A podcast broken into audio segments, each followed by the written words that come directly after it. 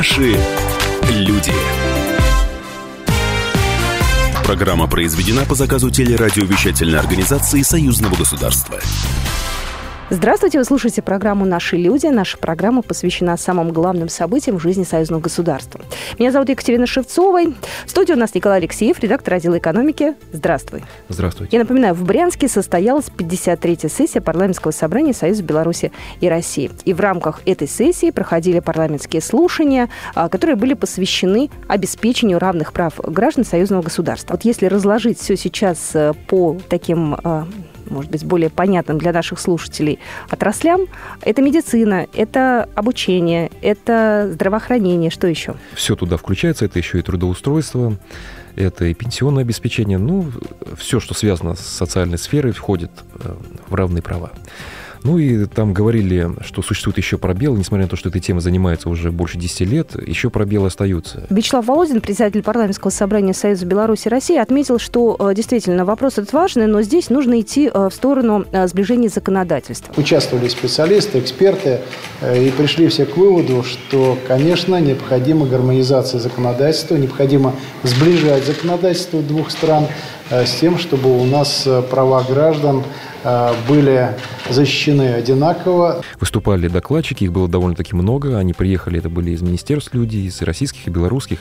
И они подробно рассказывали, что у нас еще не так. И также участвовали представители дипмиссии, то есть посольства России и Беларуси и посольства Беларуси в России.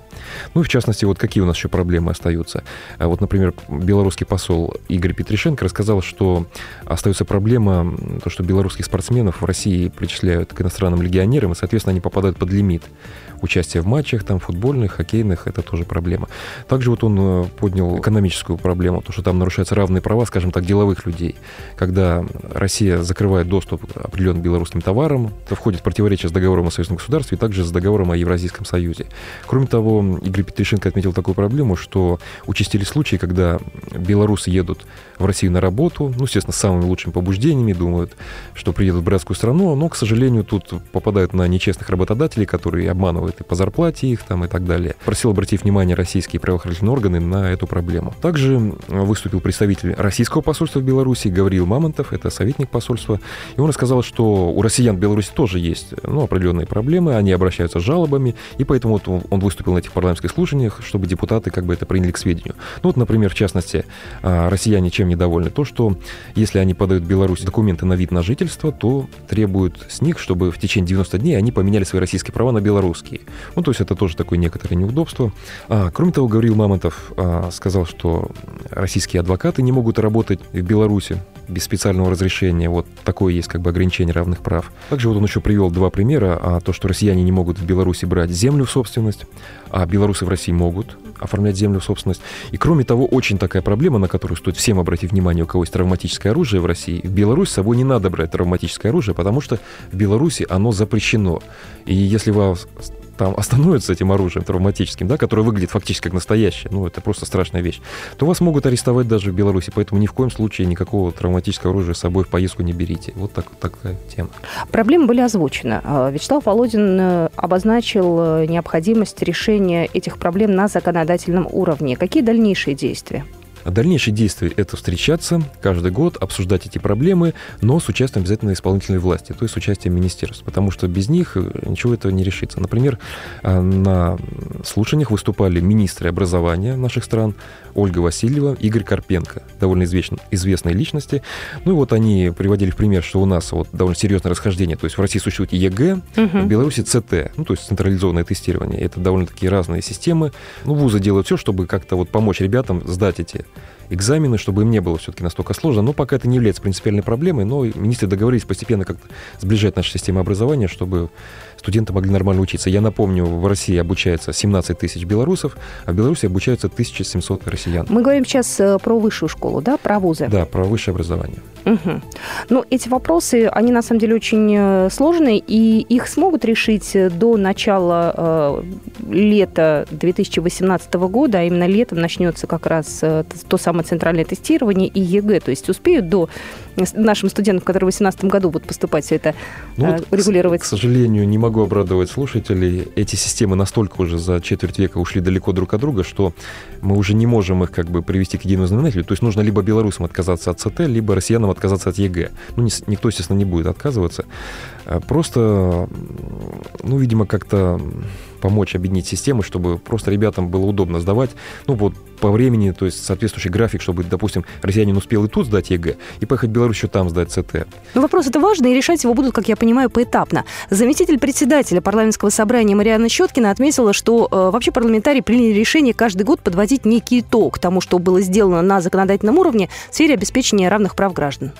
Люди судят о союзном государстве и о нашей работе потому, насколько они могут воспользоваться здравоохранением, образованием, трудоустроиться и насколько действительно у них реализация идет равных прав конкретно для каждого человека. А, в числе важных решений принятие бюджета союзного государства на 2018 год. Доходная часть бюджета определена в сумме почти 7 миллиардов рублей, расходная менее чем в 5 миллиардов российских рублей. Это если мы говорим с тобой про цифры. Ну и то есть мы видим, что доходы 7 миллиардов, расходы 5 миллиардов. А что такое? Куда делись еще 2 миллиарда? Миллиарда. 2 миллиарда – это остатки прошлых лет, это так называемый профицит бюджета.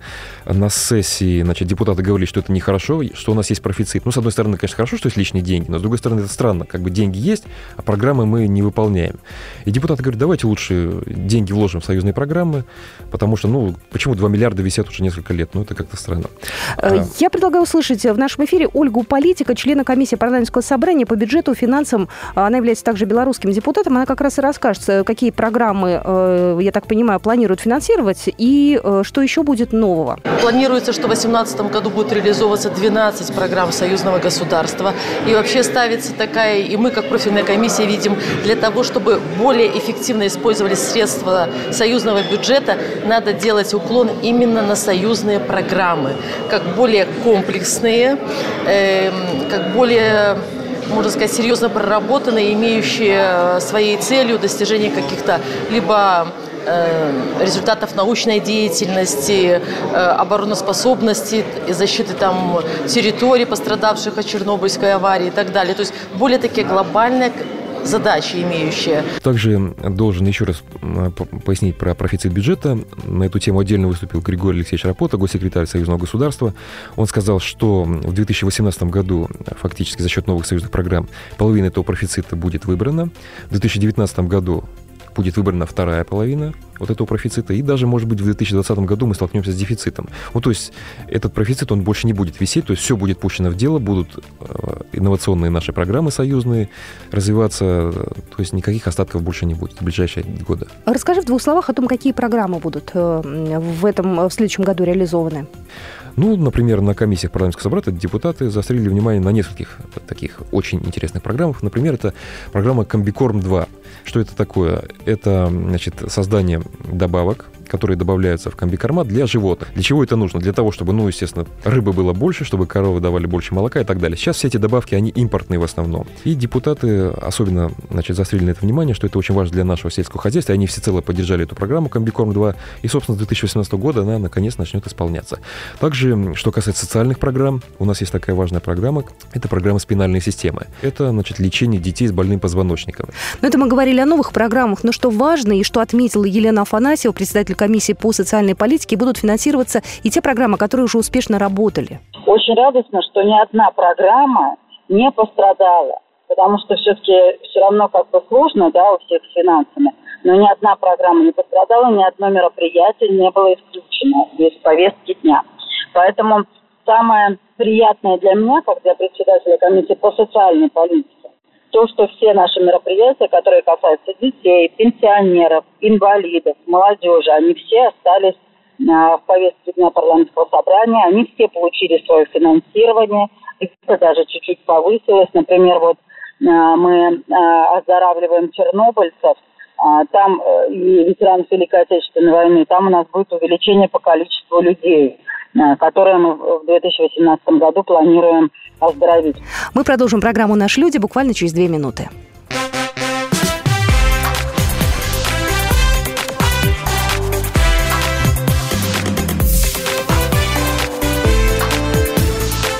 Наши люди. Можно бесконечно смотреть на три вещи. Горящий огонь, бегущую воду и телевизор. А телевидение можно еще и бесконечно слушать в нашем эфире. Потому что ведущие Егор Арефьев и Сергей Ефимов просто огонь. И никакой воды. Только главное, что стоит посмотреть, а чего лучше никогда не видеть. Программу «Глядя в телевизор» слушайте по средам с 8 вечера по московскому времени.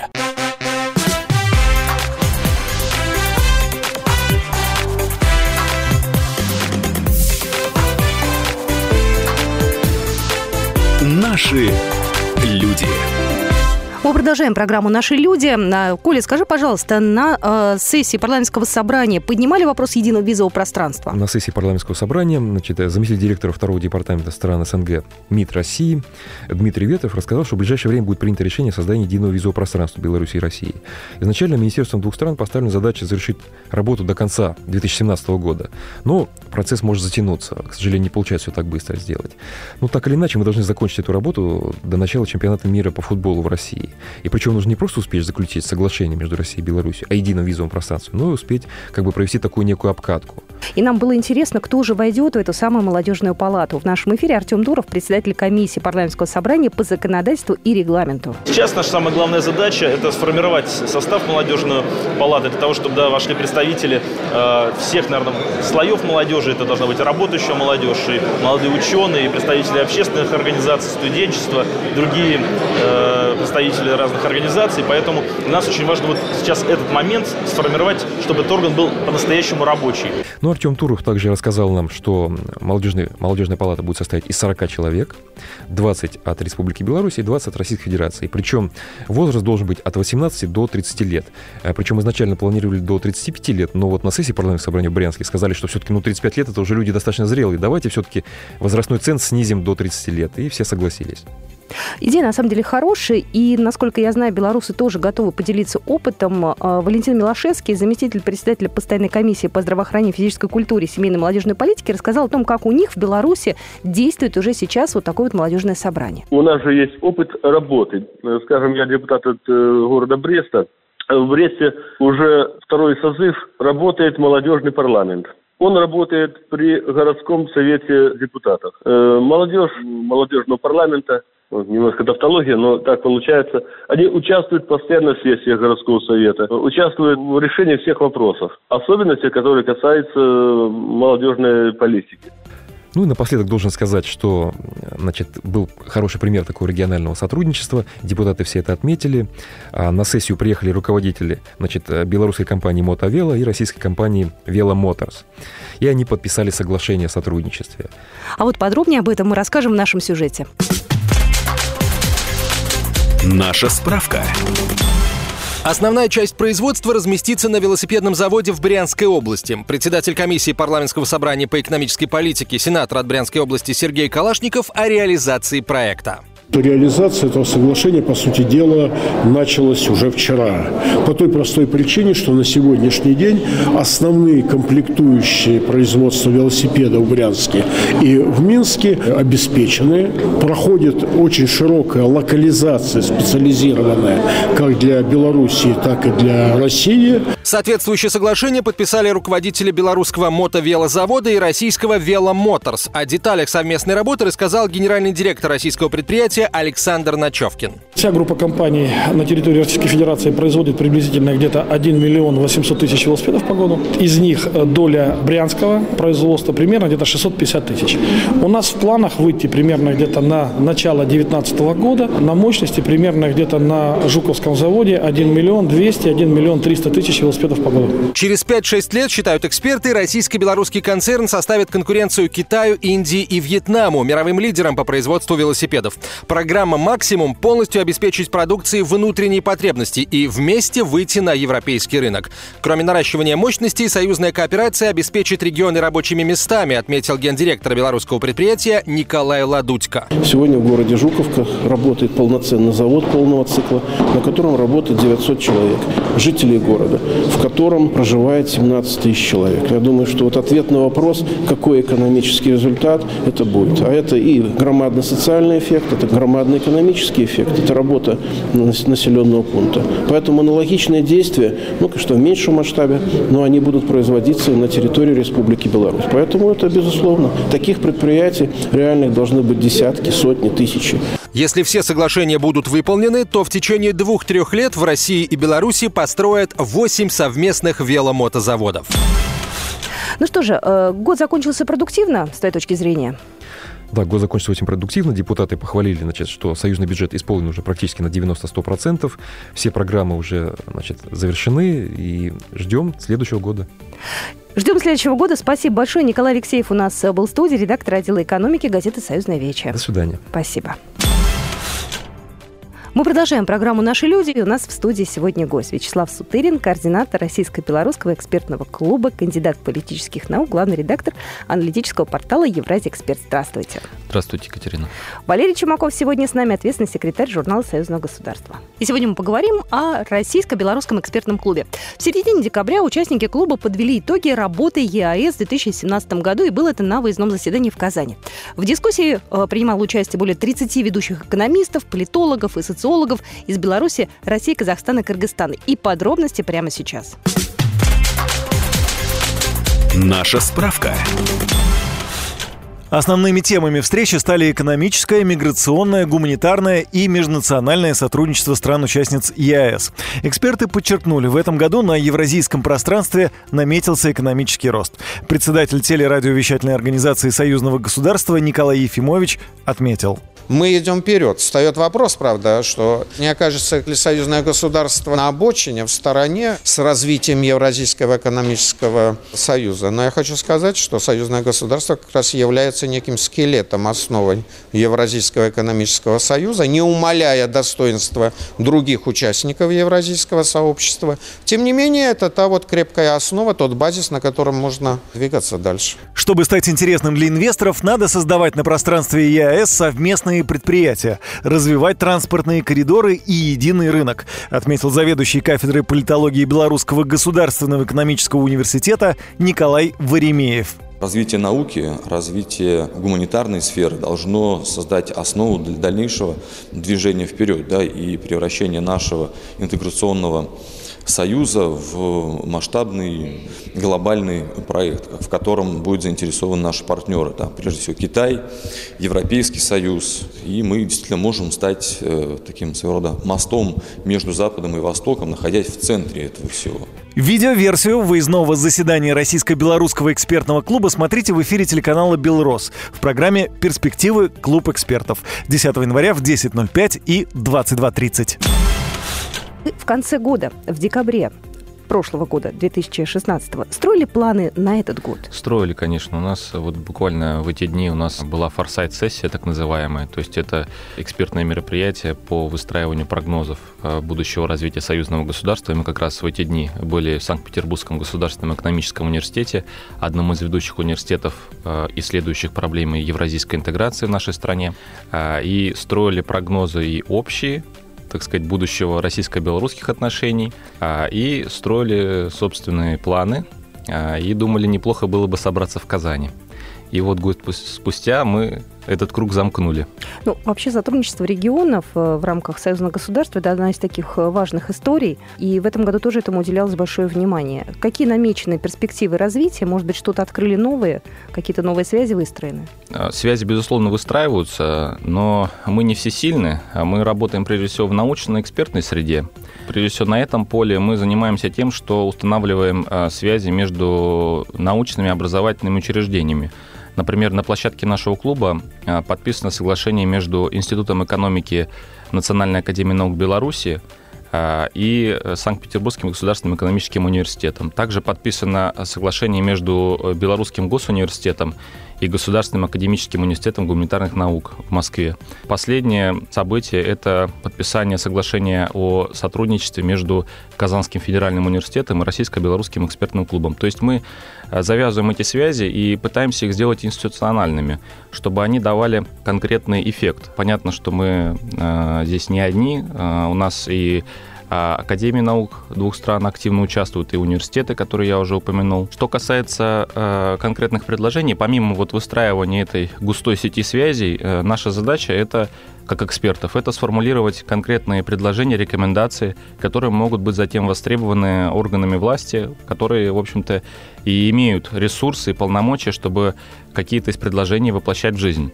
А, и что касается а, межрегионального сотрудничества, эта тема активно обсуждалась в течение этого года. И одна из проблем, а, которую выявили эксперты, заключается в том, что, например, вот в отношении России и Беларуси сотрудничество приграничных регионов вот на российско-белорусской границе, оно развито слабее, чем, например, сотрудничество на белорусско-польской границе. Это парадокс, э, но это так, к сожалению, и в области транспорта, и в области культурных обменов. И эта проблема была поставлена, и был предложен э, комплекс мер, э, как нам эту ситуацию менять.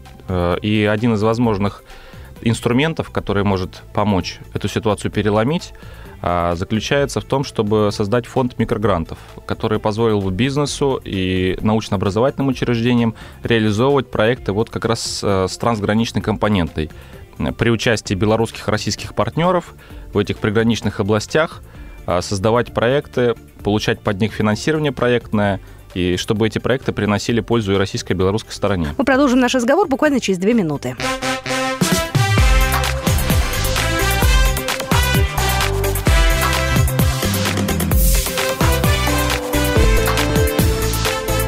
Наши люди.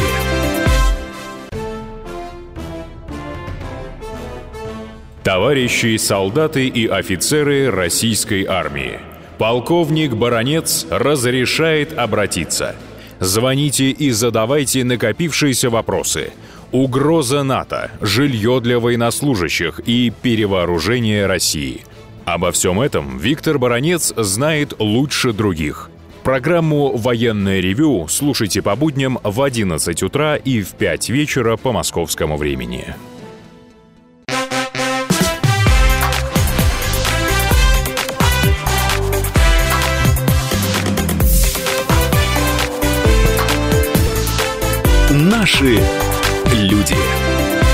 Мы продолжаем программу «Наши люди». Российско-белорусский экспертный клуб. Тема сегодняшнего нашего разговора. Мы подводим итоги работы. В пространстве Союза государства есть еще, кроме вашего экспертного совета, есть еще много экспертных советов. Вот я, например, знаю межакадемический э, научно-экспертный совет. Да, там вот э, конкретно да, перед ним ставят задачу экспертизы э, союзных программ, научных проектов. Они вырабатывают какое-то решение, доносят его до постоянного комитета, до парламентского собрания, до министерств, ведомств и каким-то таким образом образом они ускоряют э, продвижение вот этих вот программ. У вас есть какая-то такая программа? Вот кому вы предоставляете свои рекомендации? Ну, во-первых, отмечу, что мы активно работаем с российскими и с белорусскими специалистами, в том числе из Академии наук, которые тоже участвуют в процессе экспертизы э, союзных программ. Они участвуют в наших заседаниях, э, дают свои предложения, рекомендации. Во-вторых, наш клуб – это общественная инициатива, которая возникла по инициативе а, научно-экспертных учреждений, а, средств массовой информации. То есть мы общественная инициатива. Мы не созданы вот э, в рамках союзного государства как какое-то структурное подразделение. И это, наверное, хорошо, потому что мы лишены вот этого вот э, налета официоза а, и имеем больше пространства для такой вот живой дискуссии и предложений, которые могут э, выходить вот за рамки официального курса, как-то указывать новые направления для развития нашего союзного государства. А вместе с тем, наша работа, она вызывает живой отклик, интерес, в том числе со стороны союзного государства. Э, госсекретарь Григорий Алексеевич Рапота, он регулярный гость и участник наших заседаний. Мы неоднократно передавали свои аналитические выкладки в постоянный комитет. Вот, поэтому с постоянным комитетом у нас налажены активное взаимодействие. Также а, у нас хорошие партнерские связи сложились э, с Министерством иностранных дел. И на площадке э, посольства Республики Беларусь э, в России, и на площадке посольства России в Беларуси. Мы проводили и проводим заседания, передаем предложения. Послы обеих стран также принимают участие в заседании клуба. Поэтому мы, являясь общественной инициативой, уже нашли вот эти вот пути, протоптали тропинки к людям, которые действительно участвуют в принятии решений и пытаемся передавать им свои предложения. Одна из э, главных основ нашей работы – это дискуссия – и, но ведь есть дискуссия конструктивная, есть дискуссия, которая ни к чему не ведет. И в данном случае мы стараемся а, основывать свои оценки на конкретных фактах. А, например, э, большая активная дискуссия у нас с коллегами была по поводу перевода части транзита нефтепродуктов белорусских из э, портов Прибалтики а, в порты российские э, на побережье Балтийского моря. А вообще вот если говорить э, про энергоносители, очень часто возникает дискуссия по поводу э, того, по какой цене мы Беларуси продаем нефть, по какой цене они Кто нам... кого кормит. Да, да, да, да. Кто кого кормит, да. Вот эти вопросы как-то затрагиваются, наверное, на заседаниях экспертного ну, Безусловно. И понятно, что всегда есть эмоциональные оценки, которые часто присутствуют в прессе. Есть и ангажированные оценки, не секрет, в различных оппозиционных средствах массовой информации, у нас очень глубокая взаимозависимость. Причем эта взаимозависимость в разных сферах. То есть наш союз очень тесно переплетен. Нет у России ни с одной другой страной на постсоветском пространстве и в целом в мире таких тесных связей, а, какие сложились с Республикой Беларусь. Но это не только ведь плюс, это создает и очень э, серьезные э, риски. Потому что когда настолько тесные отношения, когда настолько глубоко экономики двух стран зависят друг от друга, а, да, то и очень большие высокие ставки. Поэтому и когда идут а, сложные переговоры, прежде всего в сфере энергетики, и отношения сильно напряжены. Потом, когда удается найти развязки, отношения быстро нормализуются, потому что общий пласт взаимодействия, он очень э, глубокий. В этом году участники Российско-Белорусского экспертного клуба достаточно плотно обсуждали строительство БелАЭС. Наша справка. БелАЭС строится по типовому российскому проекту АЭС-2006 нового поколения 3+, с улучшенными технико-экономическими показателями, которые соответствуют самым современным, так называемым постфукусимским нормам безопасности, требованиям природоохранного санитарно-гигиенического законодательства. Проектируемая мощность АЭС составляет 2400 мегаватт. Стройплощадка расположена у северо-западной границы Белоруссии в 18 километрах от города Островец Гродненской области и в 50 километрах от столицы Литвы Вильнюс. Вильнюса. Межправительственное соглашение России и Белоруссии по строительству АЭС было подписано еще 15 марта 2011 года в Минске. Всего на строительство предполагается потратить до 11 миллиардов долларов. 10 из них выделила Россия. По словам генерального директора станции Михаила Филимонова, уже освоено около 30% от суммы кредита. Сейчас завершается строительство первого энергоблока. Ввести его в эксплуатацию планируют в 2019 году, второй в 2020. Всего на атомной станции будет работать работать более двух тысяч человек. БелАЭС уже, так скажем, в высокой степени готовности. Да, этот год был тоже, в общем-то, э, таким достаточно результативным. Я знаю, что в прошлом году экспертный совет от, э, обсуждал достаточно активно тему строительства. Ну, там были, возможно, какие-то риски для союзного государства, ну, это, наверное, в плане экономики. В этом году какой результат, какая вообще тональность у экспертов, э, какая позиция? Этот проект по экспертным оценкам, он должен окупиться в течение 10-15 лет. Почему? А, потому что при вводе в эксплуатацию а, первого энергоблока, а планируется даже второй энергоблок тоже, Беларусь сумеет на четверть снизить потребление э, природного газа. Это уже, э, а природный газ э, импортируется в Республику Беларусь, в основном, как мы знаем, из ну, России. Как-то странно мне всегда, что, что мы сами себе создаем конкуренцию в этом Значит, плане. да, при, на четверть. То есть это экономия порядка, ну, грубо говоря, 1 миллиарда долларов ежегодно. А, плюс строительство БелАЭС делает Беларусь полностью самодостаточной с точки зрения электроэнергии. И а, завершение второго энергоблока позволит ей даже стать экспортером. да, экспортером электроэнергии, это приведет к снижению, к существенному снижению электроэнергии для потребителей внутри Беларуси. Это значит снижение себестоимости продукции,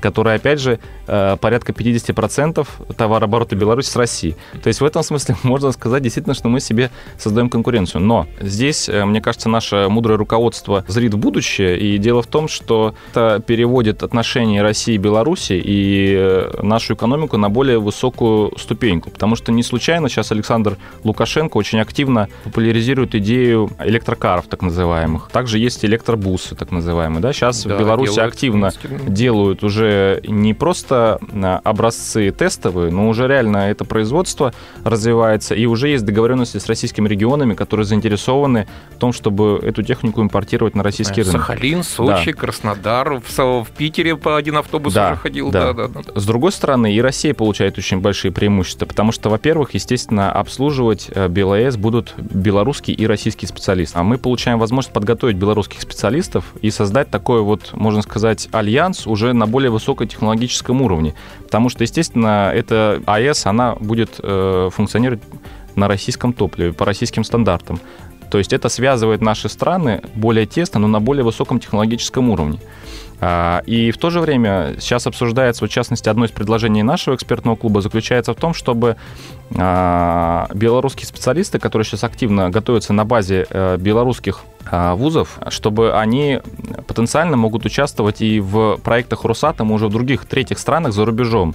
Э, здесь интересно очень, как изменится роль Беларуси в регионе, потому что соседи Беларуси, они не самодостаточны с точки зрения электроэнергии они зависят от нее. Вот Литва э, по указанию ЕС э, вывела из эксплуатации свою АЭС, и теперь они вынуждены покупать огромное количество электроэнергии, пытаются это покупать из Скандинавии, то есть они не самодостаточны. И об этом говорят, в частности, и литовские специалисты энергетики, которые также принимали участие в заседании экспертного клуба нашего. Вот. И э, это и выгодно и России потому что ближайший союзник э, России усиливает свои позиции, прежде всего в экономике, в энергетике на территории Восточной Европы. Это дорого стоит. Следующий год э, с чего начнется? Уже что-то намечено или нет? Ну, безусловно, сейчас мы прорабатываем э, план заседаний, и мы бы хотели начать, во-первых, с прогноза ситуации 2018 года в двусторонних отношениях и в целом вот союзное государство в контексте евразийского пространства. Э, представить экспертный прогноз э, и соответствующие экспертные рекомендации, как нам снизить те риски, которые будут в 2018, как нам использовать те возможности, которые представятся.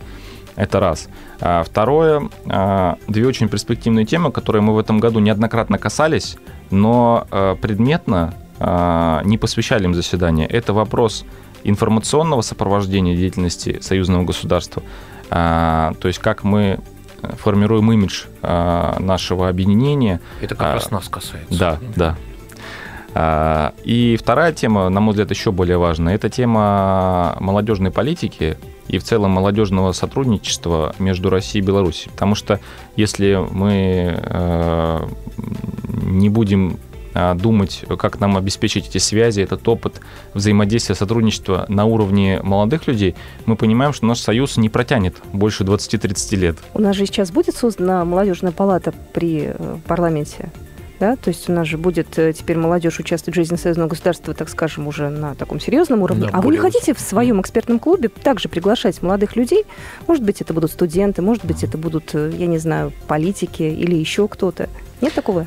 А, ну, у нас, во-первых, такой опыт уже есть. Как я сказал, мы провели летом этого года великолепную э, школу э, для молодых гуманитариев в Российской Академии Наук э, «Гуманитарика 2017». Такая же школа у нас запланирована и в 2018 году.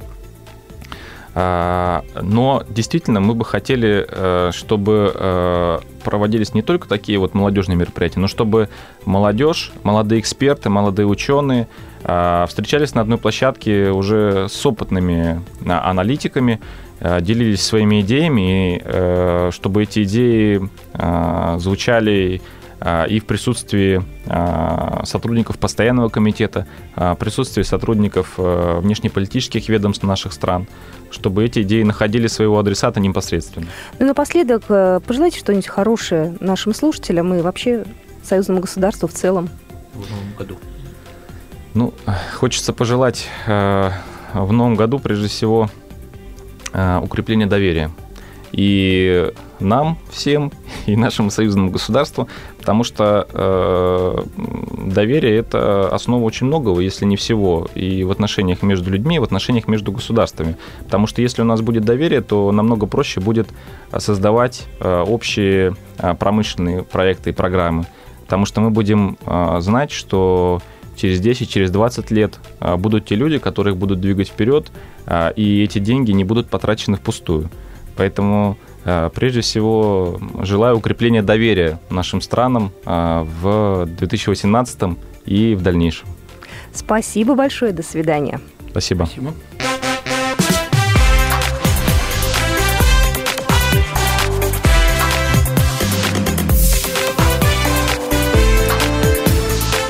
Наши